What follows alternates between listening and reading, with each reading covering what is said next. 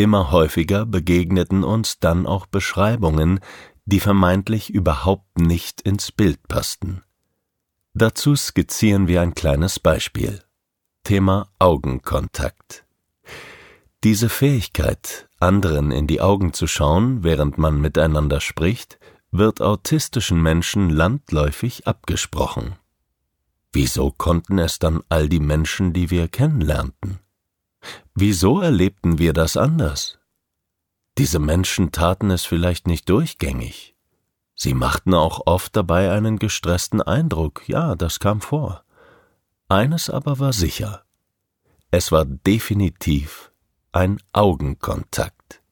Es gab Gespräche, da wurde der Augenkontakt durchgängig und ganz unangestrengt aufrechterhalten.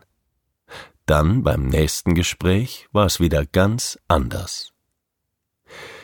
Das provoziert Fragen beim Gegenüber, wie zum Beispiel Habe ich was falsch gemacht, dass ich heute keines Blickes gewürdigt werde?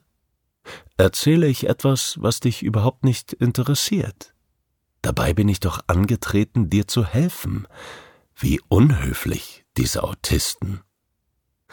So geschah es häufig, dass alle Gesprächspartner am Tisch dem Blickverweigerer zu verstehen gaben, dass dieses Verhalten inakzeptabel sei, dass ein Gespräch so ja gar keinen Sinn mache.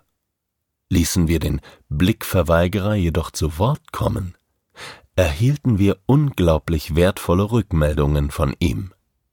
Er hatte das Gespräch sehr wohl aufmerksam verfolgt und der fehlende Blickkontakt war keineswegs mit Desinteresse oder mangelndem Respekt verknüpft.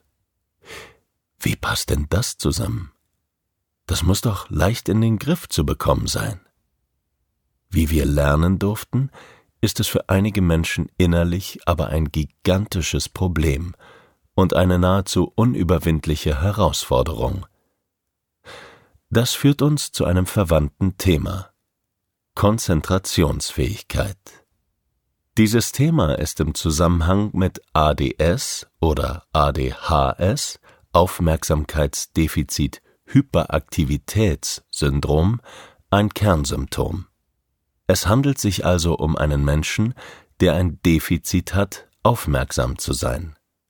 Der Zusatz H beschreibt ihn dazu noch hyperaktiv hibbelig und impulsiv jemand, der nicht zu steuern ist.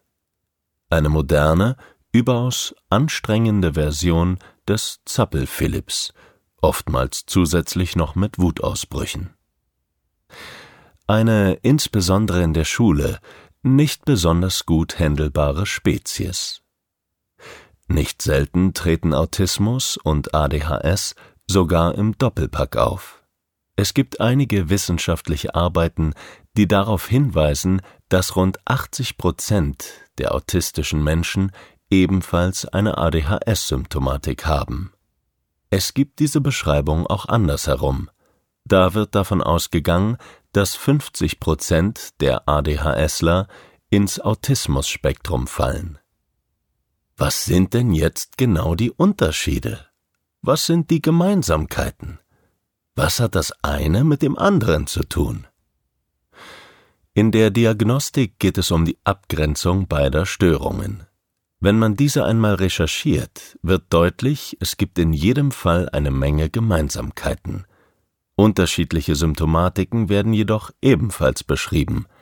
Besonders deutlich hier vor allem die Hyperaktivität. Doch bei den Unterschieden ist offenbar auch nicht immer ganz eindeutig, ob sie der Störung oder eine Auswirkung der ursprünglichen Symptomatik entspringt. Wirklich verwirrend. Daher für uns auch ziemlich logisch, oftmals beide Diagnosen zu stellen. Es gibt viele Erklärungsmodelle, zum Beispiel von Stoffwechselstörungen oder Hormonstörungen, die Ansätze einer Erklärung liefern. Und auch beim ADHS geht man von einer überwiegenden genetischen Komponente aus. Für uns keine Überraschung. Wie nun aber umgehen mit diesen Kindern? Ein Glück, dass es Hoffnungsschimmer gibt. Es gibt Medikamente. Und außerdem besteht Hoffnung, dass sich das bei vielen irgendwann irgendwie rauswachsen könnte. Zumindest wäre es dann nicht mehr ganz so schlimm. Es ist also das Ziel der Hilfen, dem Kind Strategien an die Hand zu geben, wie es sich besser konzentrieren kann, weil das so oft nicht klappt. Okay. Seltsamerweise kann dasselbe Kind stundenlang konzentriert die tollsten Konstrukte aus Lego bauen, unfassbare Bilder malen oder, zum Leidwesen unzähliger Eltern, gar tagelang Medien konsumieren, also zum Beispiel zocken. Schon wieder so merkwürdige Gegensätze und Ungereimtheiten.